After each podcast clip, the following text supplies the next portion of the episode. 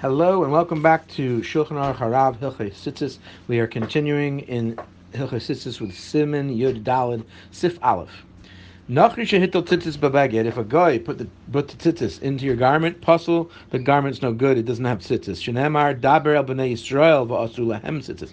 Speak to bnei Yisrael and let, them put in the tzitzis. Meaning bnei Yisrael yasu tzitzis. Only Eden can make the tzitzis al hakanaf on the corner. They can put them in. V'lei nachri not a guy. Beis ha'isha kishay lahatel tzitzis. A woman is kosher to put the tzitzis in the garment.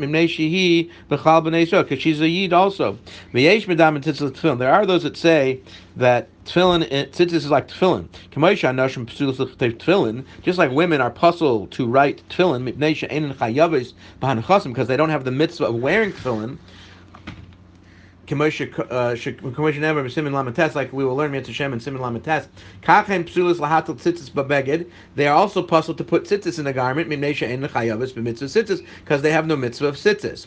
Ulafid divrei according to this shita, af cotton puzzle lahatel tzitzis babeged. So too, a child would be puzzle to put tzitzis in a beged because they're not mechuyavim.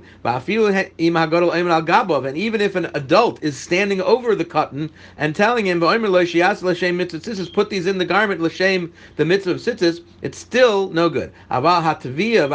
But spinning and um, twisting the thread, making the wool into thread or whatever the the, the, the tzitzis are made from, that's kosher by nashim uktanim. That's permissible. That's kosher by women and children.